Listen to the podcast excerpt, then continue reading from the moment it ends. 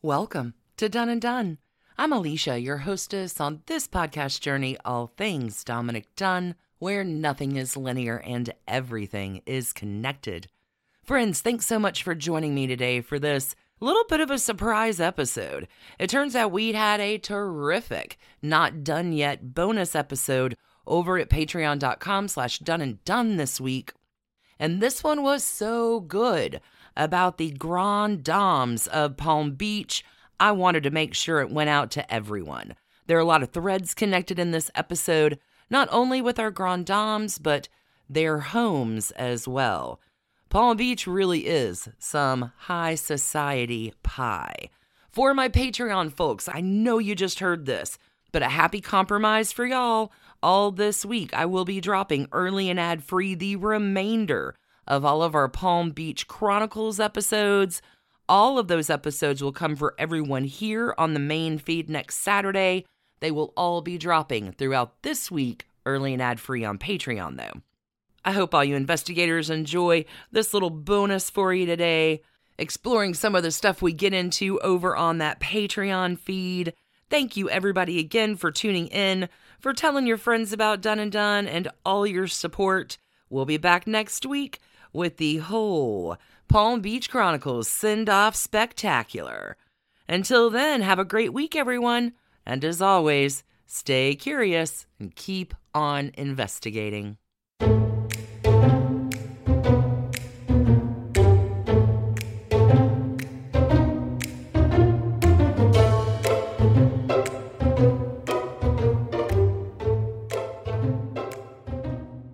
Hey, investigators, it's Alicia. I am not done yet talking about Palm Beach. Welcome to this episode of Not Done Yet. We're going to be talking about some Grand Dames of Palm Beach. Y'all, thank you so much for tuning in and your support. I'm so excited about this month of our Palm Beach investigation. Thank you for all the good feedback and your support of me and the podcast. I think you just rock. I'm trying to make it through the Palm Beach. Oh, God. All of it uh, this month of February, because we definitely have new places to go come March and April. Grand Dames. We're going to whoo, go into a little bit of fun in this one. Ah, goodness. Grand Dames, the leaders in philanthropy and social graces. Palm Beach definitely has some standout Grand Dames. Dominic Dunn talks to a few of them. We have talked about a few of this big top ten list that I've got here a little bit within episodes that we've covered, but this piece is from The Shiny Sheet. The source bit is, and I thought it was simply perfect as we are working our way through Palm Beach. Who would The Shiny Sheet say are the top ten Grand Dames? Some we've talked about, some we haven't mentioned yet, but the stories and the real estate, y'all. Okay. The Shiny Sheet did have this list in a different order. I think it's like a Miss America, and not in order of ranking. They were just kind of all there, but I've rearranged this list for our purposes. So, number one of the top ten Grand Dames, Sue Whitmore. Sue Whitmore, remember, the Listerine heiress who raised millions for charitable donations, ranging from the Animal Rescue League to the Salvation Army. Sue Whitmore chaired the International Red Cross Ball at the Breakers for twenty-one consecutive years. In nineteen ninety-two, Good Samaritan Medical Center named a coronary unit after Sue Whitmore. Again, countless awards were bestowed upon her. She twice received the Palm Beach Chamber of Commerce's One and Only Award. In the nineteen fifties, remember, Sue Whitmore purchases a strip of Addison Mizner colleges along the west end of Worth Avenue, which becomes known as Sioux City. Okay, that's one. We've talked about her, but important to bring her up. Next up, ooh, one we've talked about a bunch, Mary Sanford. Remember, Mary Sanford arrives in Palm Beach in nineteen thirty-three. She settles into the palatial Villa Los Incas with her polo-playing husband, Laddie. Oh, goodness. Mary Sanford wheelchair balls for Good Samaritan Hospital, as well as the Cartier Ball and the Fine Arts Festival, the April in Paris benefit, the Bal d'Art, and the American Cancer Society's Palm Beach benefit, which Mary Sanford actually founds in the nineteen thirties. Mary is a chairwoman at the Palm Beach Committee of the Flamingo Ball, which is an annual event at the Hialeah Racetrack. Laddie and Mary, they do enjoy hunting.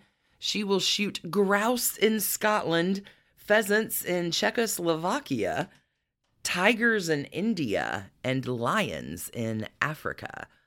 Remember, before her entree into Palm Beach, Mary Sanford had been a Hollywood actress. Her name was Mary Duncan then, and her last film, Morning Glory, also starred Katharine Hepburn and Douglas Fairbanks Junior Third up on our list of Grand Dames. These are the ones y'all already know. I just want to make sure I'm mentioning everybody to give everybody their fair due, but there are a few coming up that hold on to your socks. Okay, third up on the Grand Dame list, Lily Pulitzer. This is Lillian Lee McKim, Pulitzer Rousseau, again known as Lily. What did Dominic say was said about her? Everyone loves Lily. Lily was a former New York socialite who goes on to become a fashion icon. Remember, Lily opens a Worth Avenue juice stand when married to her first husband, that dirty, dirty dog, Peter Pulitzer, who had all those orange groves. From that point on, I'm reading now from The Shiny Sheet, Lily's signature tropical print shift, wouldn't show juice stains, was born. Like, the Lily shift is a big deal. Oh, goodness. Customers included such friends, right, such as then First Lady Jacqueline Kennedy. Lily Pulitzer boutiques open across the country. She was known, Lily was, seriously, for her laid-back approach to living and spending days at her home. Her home is, is nicknamed the Jungle, just because of its lush and natural surroundings. The pictures of the home that she had is extraordinarily beautiful. Lily was involved with numerous charities, and in two thousand eight was honored as a Woman of Distinction by Palm Beach Atlantic University. We all remember that Lily did remarry to the late Enrique Rousseau, and Lily was content with her gardens and her grandkids and her advocacy of animal protection when a licensing deal put her at fashion's forefront again. Different story, different day, but Lily Pulitzer, big deal. Her home is really kind of a hot spot for her and Peter's kids, for ah, Palm Beach, for a lot of years. Lily Pulitzer, big deal. Her mother, Lillian Bostwick, is a big deal. She's going to come back around in our story before too long. Let's see, what are we on? Number four. Number four and number five kind of go together. Number four in our Grand Dame list is Marjorie Merriweather Post. Now, a few fun things here before I get into the Shiny Sheet. We are going to talk about Marjorie Merriweather Post a bit this week on Saturday's main feed episode when we visit Mar-Lago. Remember, Marjorie Merriweather Post has a daughter, Dina Merrill, as well. It is Dina Merrill who is married to Cliff Robertson, who is involved in that whole David Bagelman check cashing scandal that gets Dominic Dunn kind of onto his third act in nineteen seventy-eight. Go back and listen for a little bit. I'm pretty sure we did a Not Dunne Yet on that one a while ago. I will be bringing that story back up again in this week's episode, and there may be an additional Not Dunne Yet bonus coming too. Shiny Sheet about Marjorie Merriweather Post says this. Serial heiress and multimillionaire, Marjorie Merriweather Post relished square dances and even had a pavilion at her Mar-a-Lago home specifically for those square dances. Guests at her high-profile charity events included ambassadors and royals and seasonal Palm Beachers. They enjoyed cocktails, buffet-style dinner, and dancing on a parquet floor. There were teas to benefit the Animal Rescue League and parties for the Good Samaritan Hospital. Fun little fact here, Marjorie Merriweather Post was the first honorary chairwoman of the first International Red Cross Ball. In the nineteen sixties, Marjorie welcomes her friends, Lady Bird Johnson, who is First Lady. She'd come down and hang down a bunch, Lady Bird being the wife of then-President Lyndon Baines Johnson. Marjorie managed as many as, get a load of this, y'all, three hundred full and part-time staff members. What? Three, can you imagine having three hundred people just working in your home, garden, estate? three hundred people just to keep you going? Wow, that's incredible. Marjorie was also the first to have her own plane, her own private plane. This plane was called the Merriweather. Now, Marjorie Merriweather Post might not have been, like, the greatest boss if you weren't into, like, strict order of things.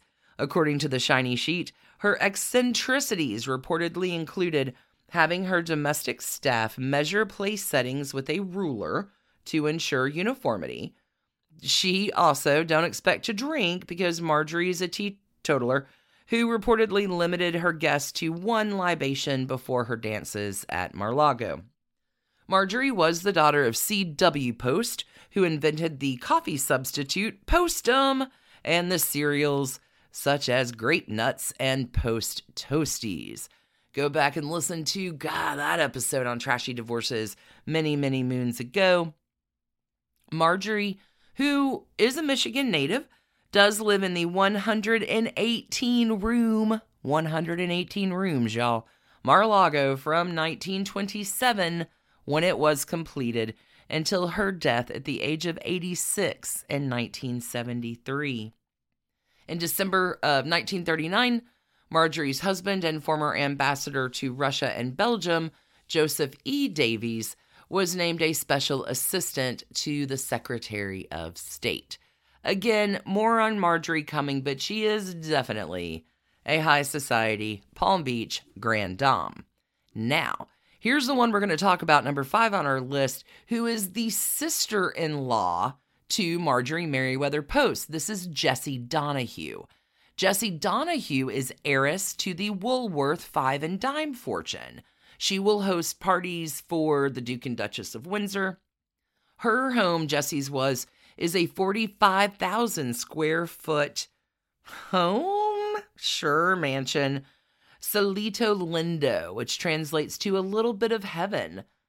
This home, Solito Lindo, was designed by Marion Sims Waite and completed also in nineteen twenty-seven, along with her sister-in-law's home. Kind of a little parallel there. I do have a little bit on Solito Lindo here. Uh, dime store heiress Jessie Woolworth Donahue and her husband James built Solito Lindo, a little bit of heaven, in nineteen twenty-seven. Waith designed the forty-five thousand square foot Spanish Moorish style South Ocean Boulevard Ocean two Lake Estate, which was said to be Palm Beach's grandest estate after Mar-a-Lago. The house had a three-story tower, a thirty by fifty foot living room, six master bedrooms, ten staff rooms above the garage, and a house for the gardener and the chauffeur. In nineteen forty-nine, the house and property was divided into five separate houses and properties. The cut for Kings Road runs through the former living room. This is one of the avenues in Palm Beach. The tower section was converted into an eighty-two thousand square foot home, including four bedrooms, four baths, staff quarters, paneled fifteen foot high ceilings, and, you'd hope, in a tower section, an elevator. Huzzah! Check that off the list. Here's what's interesting, though. The original living room was picked up and moved to one two three Kings Road. House number three of that lot used to be the kitchens of the original house. Its fireplace was once an incinerator flue. Goodness. House number four was the five-car garage. That's now located at one thirty-seven Kings Road. The last home that was in that five subdivided properties is one forty-five Kings Road, which used to be the chauffeur's home. So Jessie Donahue, sister-in-law to Marjorie Merriweather Post. Number six on our list, I'm only mentioning here because she is going to be coming back around. Number six on our Grand Dame list, C Z Guest. Holy cat, C Z Guest. A longtime member of the International Best Dressed List and Time cover figure in nineteen sixty-two, old C Z Guest was one of society's most accomplished and relaxed hostesses. Who does C Z host? Everyone. Doris Duke, Babe Paley, the Duke and Duchess of Windsor. C Z, if you remember from Dominic Dunn writing about her, really does have quite a expansion in her life, moving down to Palm Beach. She'll write several gardening books. So C Z Guest coming. Hold on to that. It's not going to take too terribly long for her to make some more appearances. Number seven on our list of Grand Dames. Kind of fun to mention here. We brought her up in the last episode, Estee Lauder. Cosmetics titan, right? Estee Lauder was very philanthropic. She's also a really smart businesswoman. She had a gift for innovation. Her first face creams were mixed on her kitchen stove, and she is, Estee is, the one who develops the ever-popular concept of free gift with purchase. Estee Lauder's husband, Joseph, and she were active, very active, on the island's social scene. They returned each year to give and attend a bevy of parties and play bridge with their close friends. If you were an attendee at one of those local galas, you would probably be leaving with a goodie bag filled with Estee Lauder stuff. Kind of a fun fact here, in nineteen ninety-eight, Estee Lauder was the only woman on Time magazine's list of the twenty most influential business geniuses of the twentieth century. Only woman. Estee's philanthropy was widespread. She's a super familiar presence on the Palm Beach social scene. Estee Lauder will establish the Cancer Ball and chair several other balls as well during her time, including the Ball d'Art and the Hospital Ball. I think that's number seven. Okay. Eight, nine, ten. Eight, nine, ten have got a little bit of story and real estate attached to them. Let's talk about Grand Dame eight, Eva Stotesbury. We haven't really talked about her yet, but it's kind of a fascinating story. Eva Stotesbury is the wife of Philadelphia banker Edward T. Stotesbury. Eva is a society doyenne from nineteen seventeen until the nineteen forties. Eva Stotesbury is so impressed with the Everglades Club when that's built that Eva will hire its architect, Addison Mizner, to build El Mirasol, one of the grandest Palm Beach mansions on forty Ocean to Lake acres. So that's the thing with an island. The thing that is impressive in Palm Beach is the ocean to lake estates, meaning all of the real estate from the left side over on the west where you can see Lake Worth to the east side where you can see the ocean, the whole thing, ocean to lake. El Mirasol is a big damn deal. forty ocean to lake acres. In addition, on El Mirasol, there's an orange grove and a zoo. Hold on. Oh, goodness. Eva will host Edward's annual birthday bash with more than one thousand guests, featuring Edward playing a drum. He played as a drummer boy in the Civil War. So that sounds like a fun party time activity. Early in the war, Eva Stotesbury was honorary president of Bundles for Britain, which knitted five thousand garments that were shipped to troops in Europe. Stotesbury called friends for tea at her home to form the Friends of the Arts and Crafts, which was later shortened to the Society of the Arts.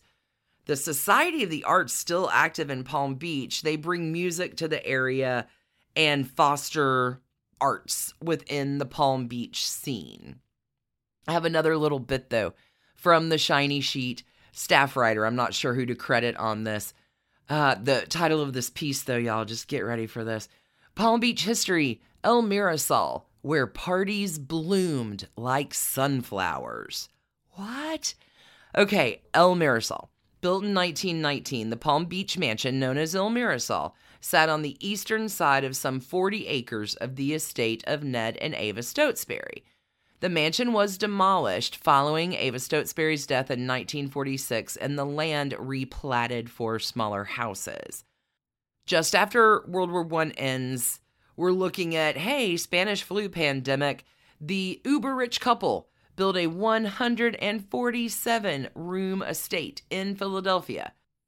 That's fine. They finished that house. Then they head down to Palm Beach by train, naturally, to move into another new mansion that had just completed. Now, El Mirasol is smaller than the three hundred acre Philadelphia estate. The massive Palm Beach winter home of Edward T. Ned and Eva Stotesbury will cause a sensation in nineteen twenty. Sure, it was big. Dozens of rooms, a forty-car garage, y'all, and a zoo, among other things. But it was also the island's first grand-scale mansion built in the Mediterranean revival style that would soon distinguish Palm Beach. El Mirasol translates to the sunflower and also changes the island's lifestyle. All the fun that's happening, the affluent fun, had revolved around winter staying and playing at lavish hotels, okay? This is from Flagler to, I don't know, you went to the Breakers, you went to the Royal Poinciana, you went to one of the hotels that was around. There's this incredible boom of building and development, which is probably a separate episode. I have it researched. It's really fascinating with the whole Greenwich, Connecticut scene moving down into Palm Beach. The late teens through the nineteen tens, early twenties for sure is definitely where it's happening. People are no longer staying at hotels. The Joneses are moving on up, but in this case, the Joneses are the Munns, remember Dorothy Munn, the Phippses, Ogden Phipps, who marries Lily Pulitzer's mom, the Wanamaker's. The Wanamaker's department store, big deal. The Wanamaker's build the home that Joe Kennedy will buy in the thirties. All of these people, the Munns, the Phippses, the Wanamakers, all of these tightly knit high society families want these Mediterranean revival giant homes by Addison Mizner too. And they'll soon get them. So if a new era with El Mirasol's nineteen twenty debut, then maybe ground zero was the housewarming party that celebrated it. More than one hundred fifty wealth-packing guests were invited. None could have imagined the era would end in twenty-five years. The February twenty-sixth, nineteen twenty housewarming party was about more than just christening a trend-setting behemoth. It was also financier Ned Stokesbury's birthday, an affair Eva had always aggrandized in honor of her V I P husband, who was the head of Drexel and Company and a J P Morgan partner. Old Ned will be worth one hundred million dollars by nineteen twenty-seven. So as guests stream into the housewarming party via the lower-level side entrance of the palatial home, Ned and Eva awaited one level above to greet them, along with Eva's daughter from her first marriage, Louise Cromwell, who in nineteen twenty-two, just two short years at El Mirasol, will marry General Douglas MacArthur. Y'all, it's all connected. Nothing's linear. It all connects. If you don't know how it connects, we just haven't researched enough. Okay. So imagine, it must have been quite a production on Back to Shiny Sheet, as all Stotesbury parties at El Mirasol would be in years to come. The estate required dozens of butlers, chamber and parlor maids, cooks, gardeners, and housemen to keep it running. The grounds included gardens, a Moorish-style tea house, a tropical bird aviary, and what is described as a zoo, since, among other things, monkeys had a home there. There is a chicken run as well that provides daily fresh eggs and broilers. Now, the Stotesburys don't just come to Palm Beach in nineteen twenty, like, hey, we're brand new in town. They weren't new to Palm Beach. They had been making annual winter sojourns to Palm Beach since their nineteen twelve honeymoon, which they spent at the Breakers. The Stotesburys were known to entertain friends lavishly, with Eva bedecked neck to waist in ropes of natural pearls. When an acquaintance questioned her constant wearing of pearls, even with informal wear, Eva Stotesbury said, reportedly, I used to feel that way too, but that was before I had the pearls. These Stotesburys, a little bit of a love story here, first met in nineteen ten.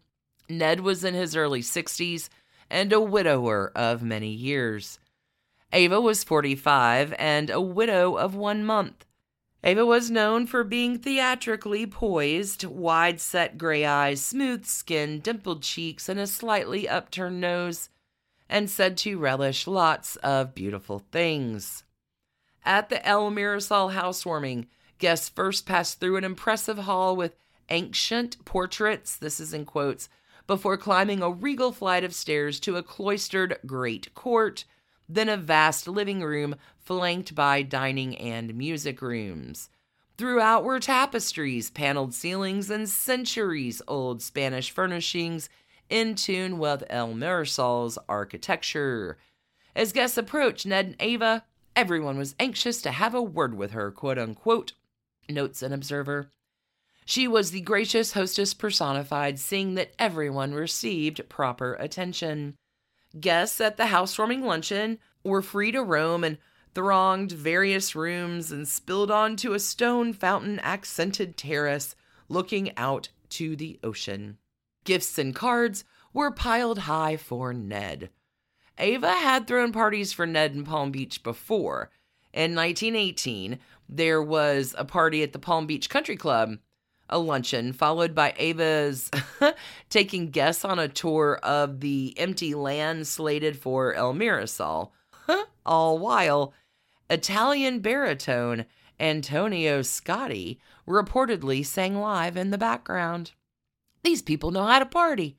At the nineteen twenty birthday housewarming fete for El Mirasol, the party shifted after the late lunch to watch a plane flying exhibition arranged to take place on nearby grounds between Dunbar Road and Wells Road.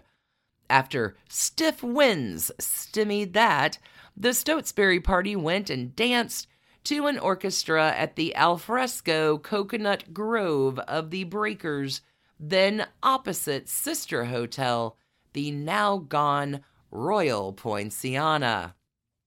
We're going to have to come back and talk about the Coconut Grove, that Coconut Grove in detail in Palm Beach one of these days. All right, there would be, naturally, many more parties at El Mirasol in years to come, including the legendary twelve hundred guests, strong birthday parties for Ned, again, the former Civil War drummer boy who'd play his drum at parties and sing. Times do change, though. Again, after World War Two, when Eva devoted much of her time to local Red Cross efforts, the massive homes such as El Mirasol were becoming kind of a big headache. They were too expensive to maintain, and a new generation wanted to live a little bit less formally than those older estates. Ned, poor Ned, will suffer financial reversals in the nineteen thirties. He dies in nineteen thirty-eight. Eva later hawks her jewelry and some of the couple's art and furniture collections.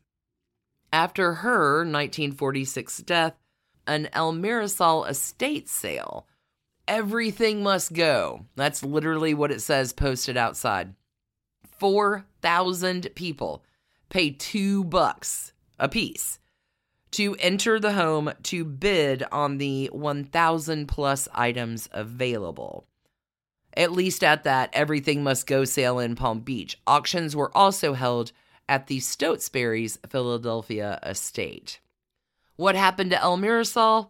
It was demolished in nineteen fifty-nine, and the property later became subdivisions containing dozens of homes, All that is left of that magnificent property is a fountain, which is located on a private property, and a tiled entrance arch. Okay, I think we got two more Grand Dames. Let's talk about this fascinating lady, Anita O'Keefe Young. Anita O'Keefe Young is the sister of artist Georgia O'Keefe and widow of railroad magnate Robert Young.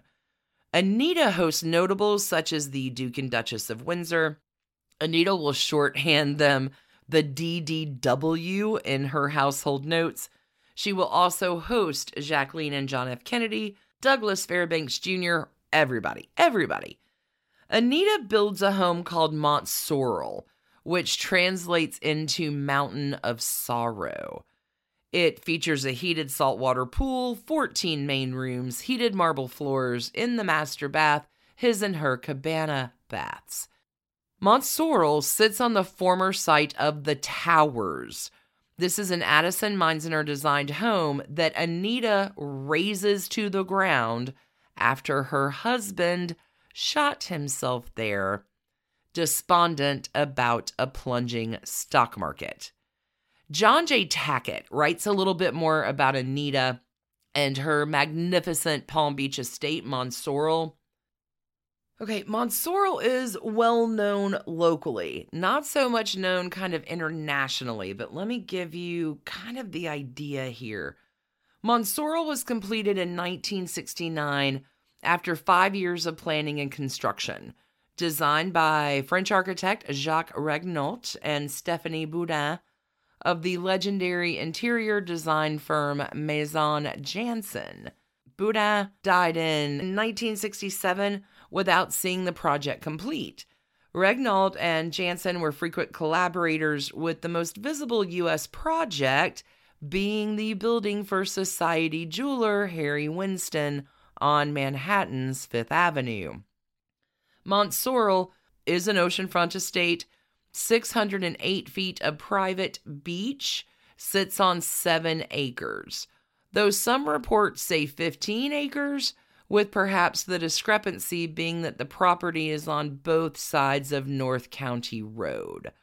There are also variations on the square footage, from thirty-five thousand square feet to forty-four thousand square feet for the main house.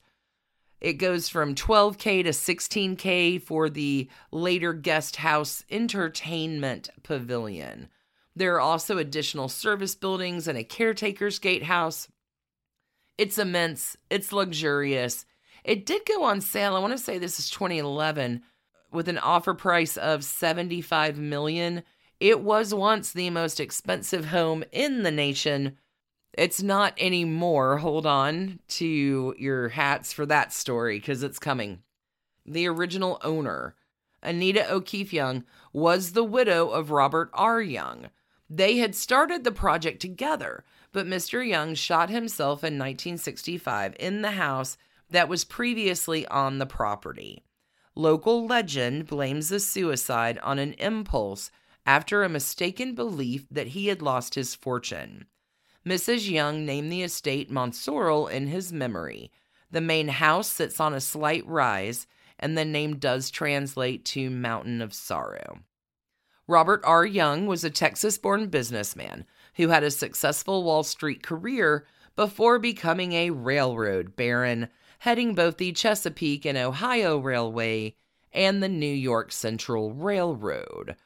Robert R. Young introduces high-speed diesel-powered passenger trains, as well as the first large-scale railroad computer system. Anita and Robert, they do have one child, Eleanor Cookie Young. She is the first of the Great Depression-era glamour debutantes. Cookie Young was presented in nineteen thirty-six at their Newport, Rhode Island estate. By nineteen thirty-eight, Cookie was a twenty-one-year-old divorcee after an eight-month marriage to socialite Robert Ogden Bunty Bacon. Poor Cookie, just, it gets more terrible from here. She was killed in nineteen forty-one in a plane crash. Mountain of Sorrow, you're not kidding. Anita O'Keefe Young is the sister of painter Georgia O'Keeffe. She was a noted hostess and philanthropist, close friend of the Duke and Duchess of Windsor. I got a lot of details on the house, but it is fancy, y'all. Fancy pants. Missus Young, Anita does die in nineteen eighty-five. The contents of her mansoral, along with her palatial Newport summer estate, Fairholme, just put that in your pipeline. We are coming back to Newport. That's going to be a little bit later down this year's road. Fairholme was the estate she had then in Newport. These two, Mansoral and Fairholme, were sold in two celebrated auctions at Sotheby's. Anita had an earlier Newport home there, Ochre Lodge, that she donated to Salve Regina University in nineteen sixty-six. When Mansoral was first listed for sale, it went up for eighteen million dollars. It was the most expensive house to that date in the eastern United States. What is this? But the high taxes and the expense to maintain the estate does make the house a little less than appealing. In the spring of nineteen eighty-seven, Mansoral will sell for thirteen point five million dollars. The home, it does remain a private home today. Can't see much of it, tall hedges, you know, you can't really get a view of the main house. But a glimpse of the circa nineteen ninety guest house entertainment pavilion across the road can be seen down the driveway. Some might find the satellite views of five forty-eight and five forty-eight North County Road interesting, however. Kind of see it from that point of view. Fairholme was on Ruggles Avenue in Newport. That was listed on the market last year for eighteen million dollars. Incidentally, that Harry Winston, located at seven eighteen Fifth Avenue, New York City, that nineteen fifty-nine alteration of an earlier building provided an identity for Harry Winston and has been duplicated in each of their stores worldwide since then. Oh, diamonds are a girl's best friend. Poor Anita. All right, the last of our Grand Dames. Don't have a ton about her, but her house is legendary, and we know who owned that at some point. So let's talk about Mona Williams, the then wife of utilities magnate Harrison Williams. Old Mona Williams was declared the best-dressed woman in the world by leading designers in nineteen thirty-three. Mona Williams, her life revolves around Blythe Dunes, the couple's Palm Beach home that they converted into a eighteenth century French showplace, complete with parquet de Versailles floors from the Palais Royal in Paris. The next sentence here doesn't even give you all you need to know. It was demolished in nineteen eighty-five. Okay, Blythe Dunes was the most amazing house ever. Blythe Dunes has another owner in between Mona Williams and its demolition, and we know her, Jayne Wrightsman. Jayne Wrightsman, wife of Charles Wrightsman, B F F to Jacqueline Kennedy, also mother-in-law of Igor Cassini, brother to Oleg Cassini, who Jayne Wrightsman is how Jacqueline gets with Cassini for all of her inauguration White House clothes. I've got to tell y'all that story. Like, oh, it all just, it all connects. Okay. This is from, again, The Shiny Sheet, uh, from February of twenty seventeen on the death of Jayne Wrightsman, but this is about the Blythe Dunes home.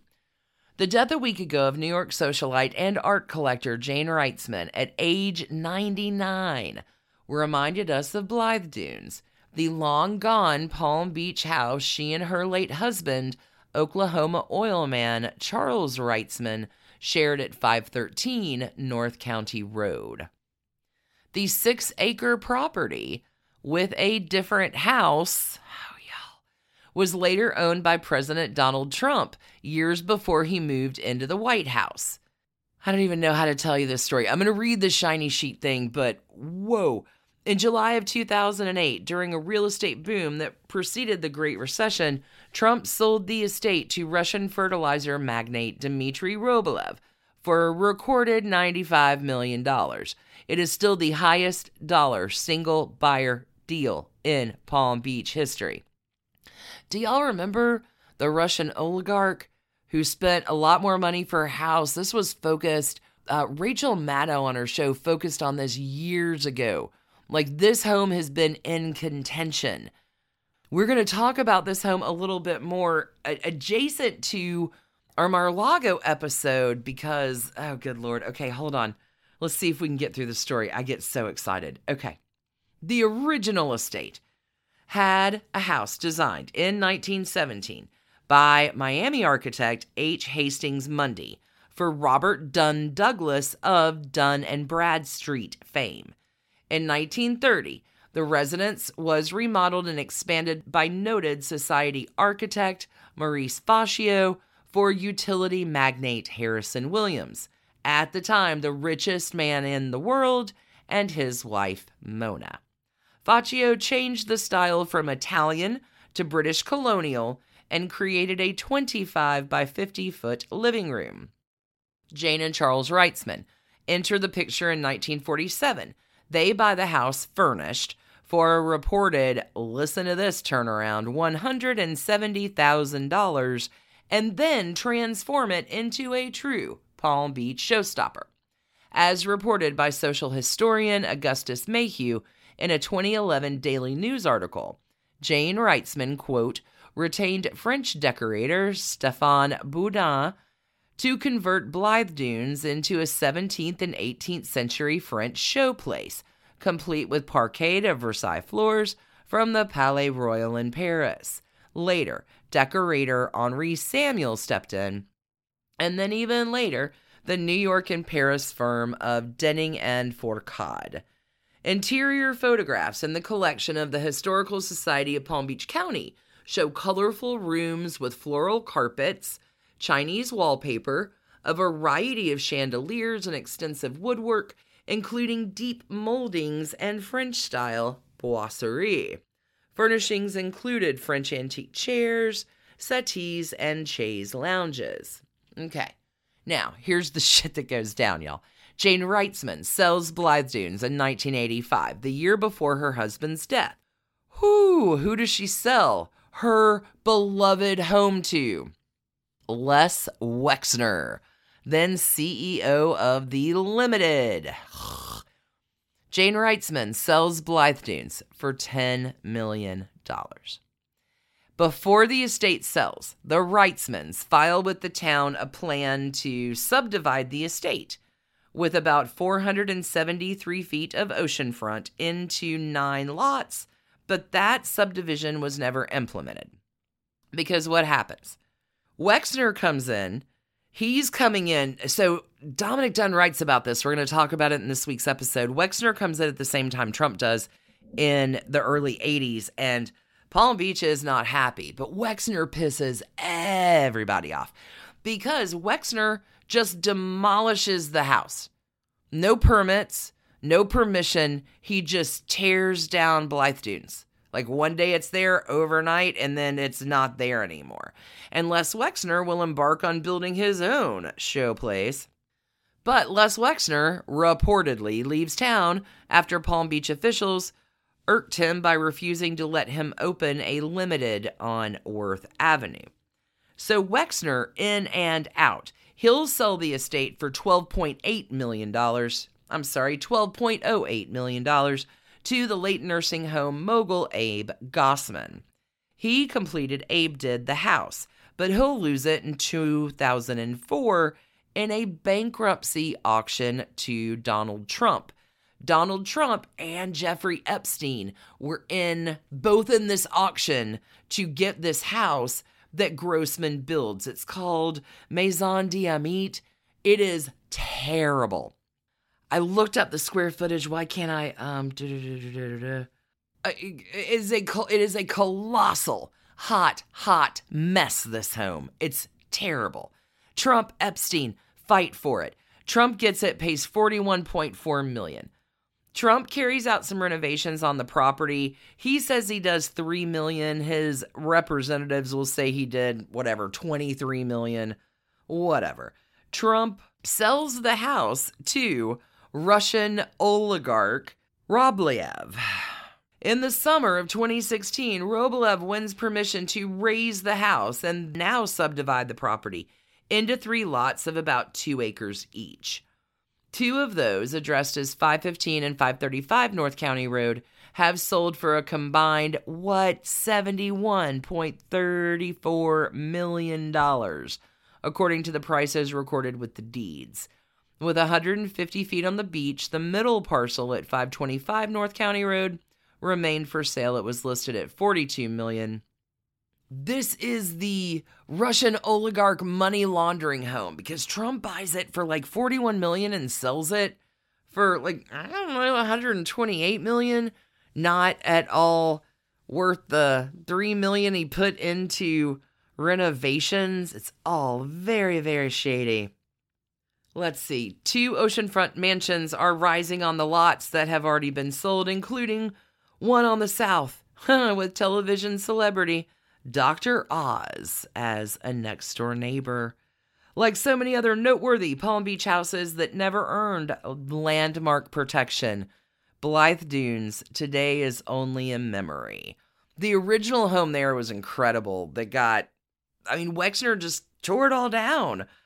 Let's see, for those who visited the Wrightsman Mansion, the memory may include examples from the couple's renowned collection of fine art and French decorative arts, the Wrightsman Galleries at New York's Metropolitan Museum of Art are named for them. Mayhew noted in a nineteen eighty-four House and Garden magazine article, which speculated that Blythe Dunes, with its security system worthy of the Met, may well have sheltered more great works of art than any other house in the United States. Oh, goodness. Grand Dames. Mona Williams. Jayne Wrightsman, kind of a big deal, too. Dorothy Spreckles Munn, coming for ya. Anita O'Keefe Young. Eva Stotesbury. Estee Lauder. C Z Guest. Jessie Donahue. Don't forget about her sister-in-law, Marjorie Merriweather Post. Oh, Lily Pulitzer. Everybody loves Lily. Mary Sanford. Sue Whitmore. I know that was a lot of information in one little Not Done Yet, but I really wasn't done yet talking about the Grand Dames.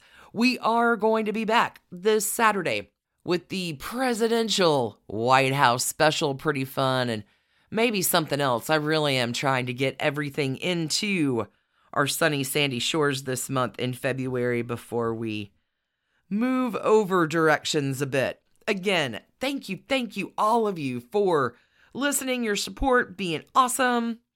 I can't tell you how much. I appreciate you. You rock. Stay tuned. Ad-free early episode coming for you at some point on Friday. Big love to y'all. Have an amazing rest of the week. Oh, yeah, and until we meet again, stay curious. Keep on investigating, friends. Big love. Bye. Thanks for listening to the Done and Done podcast, a Hemlock Creatives production. You can email us at doneanddone at gmail dot com. You can follow us on Instagram at Done and Done Podcast. For further information about our episodes or sources, you can find us online at w w w dot done and done dot com. See you next week, friends.